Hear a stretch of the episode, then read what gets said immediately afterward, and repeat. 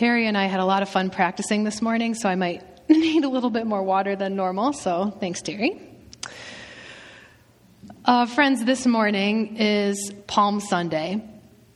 And on Palm Sunday, we remember a special word, Hosanna. Hosanna means save us. Look at that, teacher. Yep, save us. Save us now. Um, this is a passage that we come to every year because it marks the beginning of Holy Week. These are the last seven days that Jesus will spend on earth in his earthly ministry. So we'll have Palm Sunday today, or some call it Passion Sunday as it begins the week of the Passion. Like Pastor Stephen said, this upcoming Friday we'll celebrate Good Friday and remember Jesus' crucifixion. And then, of course, one week from today, is Easter Sunday. So, this is a full week. It's a busy week for Jesus and for us as his faithful followers. And I'll admit that there's a temptation here in this passage because we know it so well. And the temptation is this the temptation is to miss it. It's just to miss it. Because a week from today, we know it gets really good for us. So I would encourage you as you receive this text, when you feel that urge to jump ahead to Easter, that's all right. We're going to celebrate that together next week. But today we stay in Palm Sunday, traveling with Jesus to Jerusalem. Pray with me before we hear God's word. Lord, may your word be our rule your Spirit, our teacher, and the glory of Christ, our utmost concern. Would you meet us as we meet with you? This we pray in your name. Amen. Friends, turn with me to Mark 11. Uh, this passage, Palm Sunday, is in four different places. It makes uh, uh, an appearance in all four of the Gospels, but today we're going to take a look at Palm Sunday from the perspective of Mark. So we'll start in Mark 11, and it's verses 1 through 11. So just 1 1 1 1 1. This is the easiest thing ever. Mark 11, verses 1 through 11. Hear the word of the Lord and what it might speak to the church. As they approached Jerusalem and came to Bethphage and Bethany at the Mount of Olives, Jesus sent two of his disciples, saying to them, Go to the village ahead of you, and just as you enter it, you will find a colt tied there, which no one has ever ridden. Untie it and bring it here. If anyone asks you, Why are you doing this? say, The Lord needs it, and will send it back here shortly. They went out and found a colt outside in the street, tied at a doorway. As they untied it, some people standing there asked, What are you doing, untying the colt? They answered as Jesus had told them to, and the people let them go. When they brought the colt to Jesus and threw their cloaks over it, he sat on it. Many people spread their cloaks on the road while others spread branches they had cut in the fields. Those who went ahead and those who followed shouted, Hosanna! Blessed is he who comes in the name of the Lord. Blessed is the coming kingdom of our father David. Hosanna in the highest heaven. Jesus entered Jerusalem and went into the temple courts.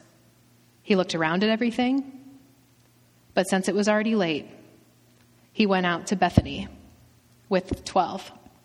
Friends, indeed, this is the word of the Lord. Thanks be to God.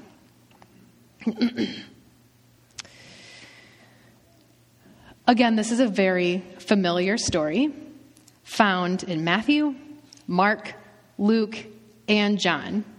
And if I were to set up a whiteboard or something here in the front of the sanctuary, and we were to look at each of those passages together from Matthew, Mark, Luke, and John, you would notice some similarities and differences between those four passages. But the similarity that you would see, or the thread that you would see, is this Jesus says to two of his disciples, Go get a colt or a donkey or a foal and a donkey, untie that or find it, and bring it to me. The disciples do that. Some of them are questioned about why it is that they are taking this coal, this donkey, this foal and donkey, depending on the version you're looking at. And they say, Our Lord needs it, and it's not questioned. The animal is then brought to Jesus. Jesus gets on the animal, and people lay down cloaks. It's in John that we find out people are using palm branches, not just branches like we have in Mark 11. And as he is going into the city of Jerusalem, the people say, Hosanna! Hosanna! Blessed is he who comes in the name of the Lord. That's the main story the common thread between those four gospel texts. They're also really different. Not alarmingly different. But what happens before the text and what happens after the text is quite different. In Matthew, Jesus enters into the city of Jerusalem and he storms the temple and overturns all the tables. Do you remember that story? That's Matthew. Mark, we're looking at today. In Luke, Jesus enters into the city of Jerusalem. He gets there. He sees that there is no peace, and he begins to weep for the city. That's Luke. In John, Jesus enters into the city of Jerusalem, and upon his arrival, people come to him and they start asking him questions. And the Pharisees stand to the side and they watch and wonder what is this guy doing? He's disturbing the peace. And John then sets the stage for us going into Holy Week. Did you notice what happens in Mark when Jesus enters into the city of Jerusalem? In Mark, nothing happens. Jesus enters into the city of Jerusalem it's late. He looks around and he goes back to Bethany, where he was at the beginning of the chapter. So it's interesting that there's this very triumphant, exciting, energizing entry into Jerusalem, and then nothing. Jesus leaves with the 12. Now, we know, because we know this story, that Jesus doesn't leave forever. In fact, he comes back the next day. And that's where he has some fun flipping the temples and cursing a fig tree, and we on and on we go through Holy Week. But in our story today, nothing happens. Jesus enters the city, and nothing happens. I want to explore that nothingness with you this morning. Before Mark 11, Jesus and the disciples do a lot together. They see a lot, they grow a lot. Jesus feeds people. We remember the feeding of the 4,000, of the 5,000 in some gospels. Jesus heals many people, blind people, lame people. Jesus performs miracles like walking on the water.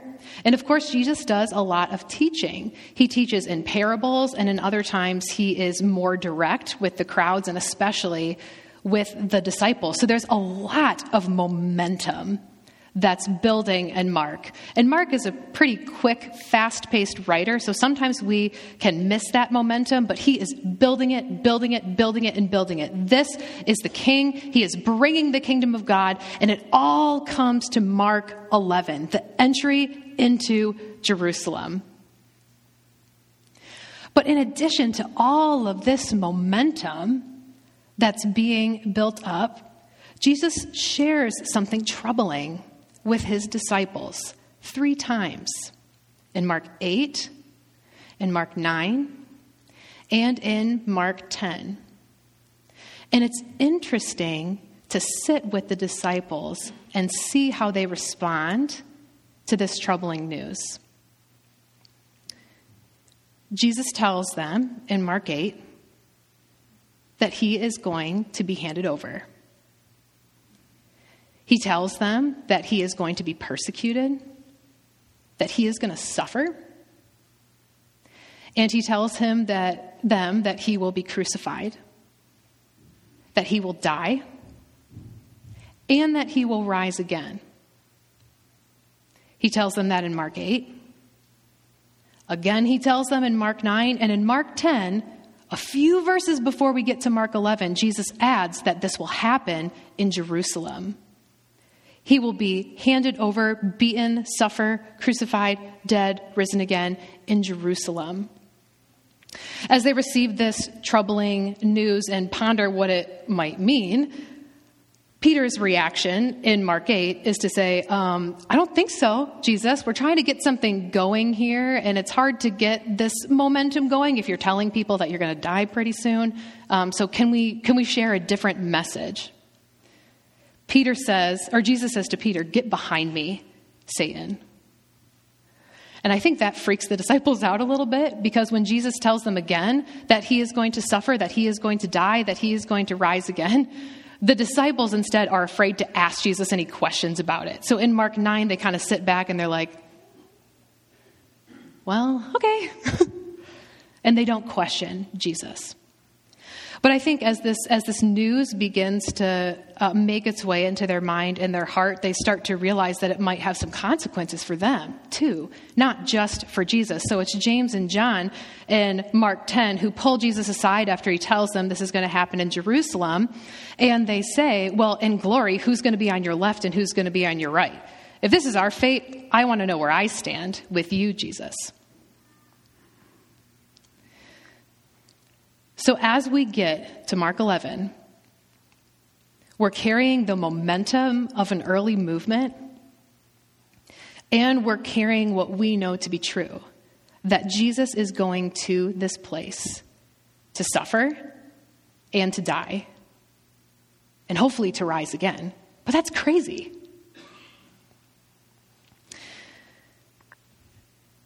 In our text, Jesus invites two disciples to go and get a colt. And I wish that Mark had been walking with the disciples so he could record the conversation that was taking place between the two disciples. Like, are you going to untie it? Am I going to untie it? You know, this might kind of lead to something bad if we if we do this. I wonder what that was like for them uh, to go and untie that colt and bring it back to Jesus. I wonder the anxiety or fear that they were carrying as they knew they were headed to the place where Jesus told them it was all going to take a turn for the worse. But then some symbols of hope happen in our story that build up the stamina again of the disciples. And the first is this they get a colt, a small animal, a horse, a donkey. And they know from Zechariah 9 9 that the one who goes into Jerusalem riding on a donkey, that one is the king. That one could be the Messiah. So if we bring him this colt, maybe this will be true. Maybe he will suffer and die, but yes, rise again from the dead because he may be the Messiah, the coming king. I wonder if they ran that colt over to him as they bring the colt to Jesus, they also see the way that the people respond. The people begin to take branches and cloaks and they lay a path out for Jesus. And that's what the people did. That's what their ancestors did for King Jehu in 2 Kings. This is again the sign of a king, the person who is coming to make all things right. For this persecuted people, this is good news. Suffering and dying, he's on our side. He's going to save us now.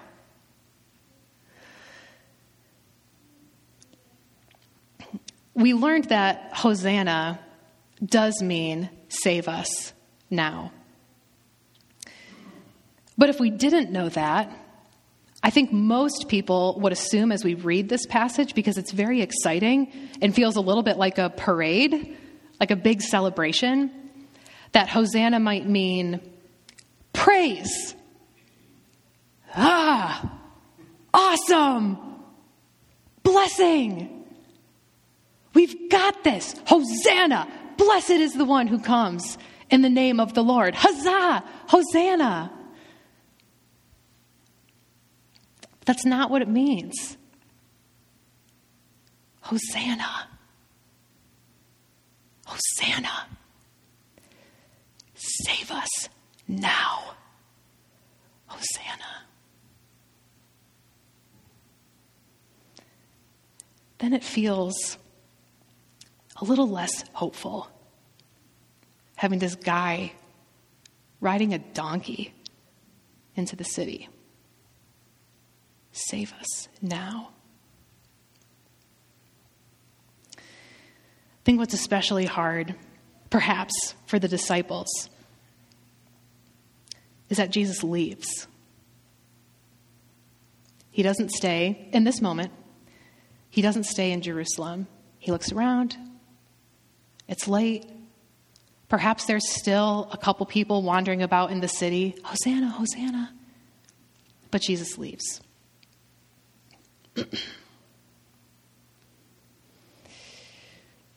As I notice that with you this morning, I feel the draw to Lent. I feel that draw to lament. I wish it could be better. Save us now. Save us now.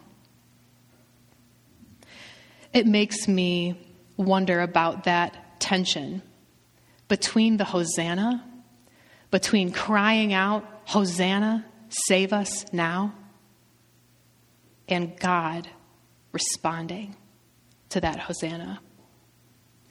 We know God hears that cry because we know what's coming. Easter Sunday. Save us now? I will. On the cross for you and for your sins. But these people aren't over here knowing that God hears. They're over here crying out, Hosanna, hoping, please let this man be the one who will save us now.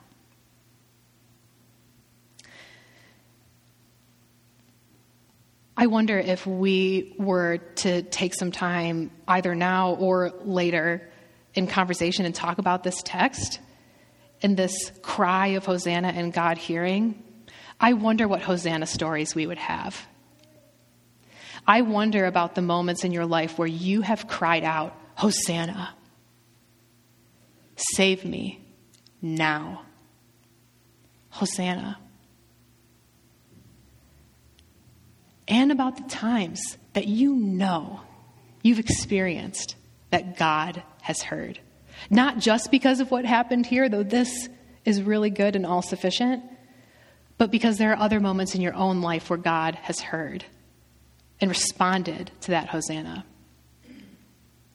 And I'm sure that if we were to go around and share some Hosanna stories, that there are some who are in that spot of crying out, Hosanna, and looking around and feeling like that man is gone. Hosanna, save us now. That's the tension that we might miss if we jump straight to Easter Sunday. We are a people who are heard by God, and we're also a people of deep hosannas. Save us now.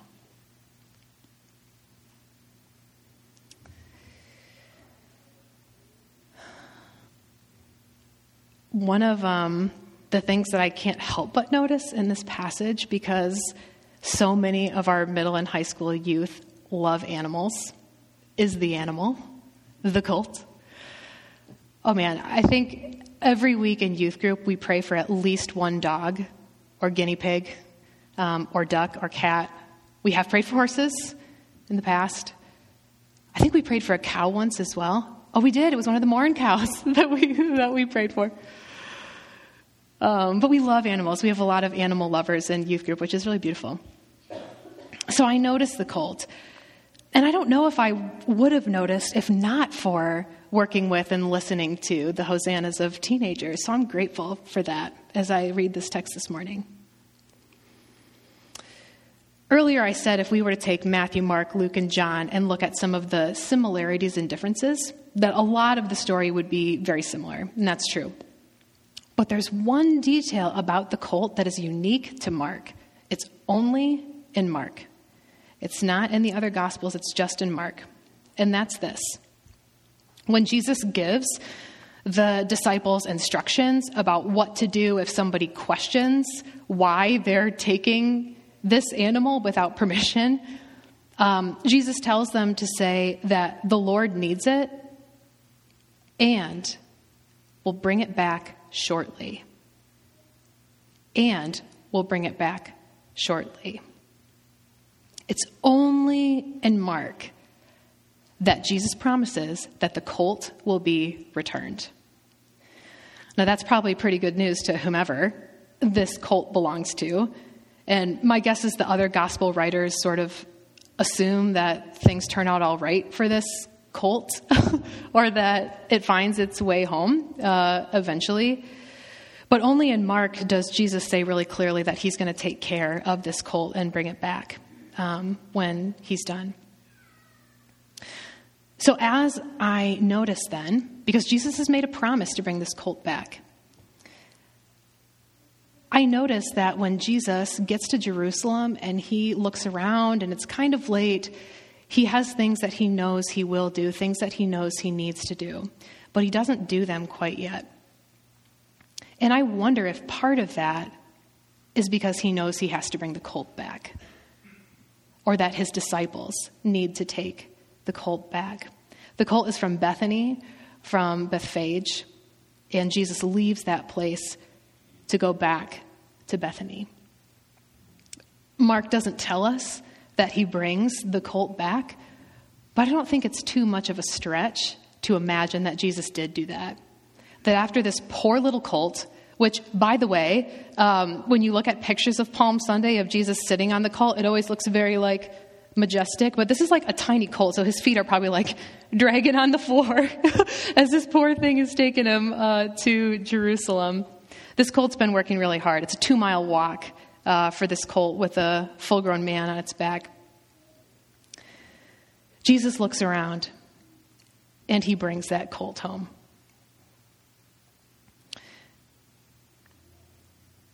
Where I see the comfort in that for those of you who are crying Hosanna and maybe still waiting to hear from God is that Jesus took a colt home. Okay, this is a horse, a young animal.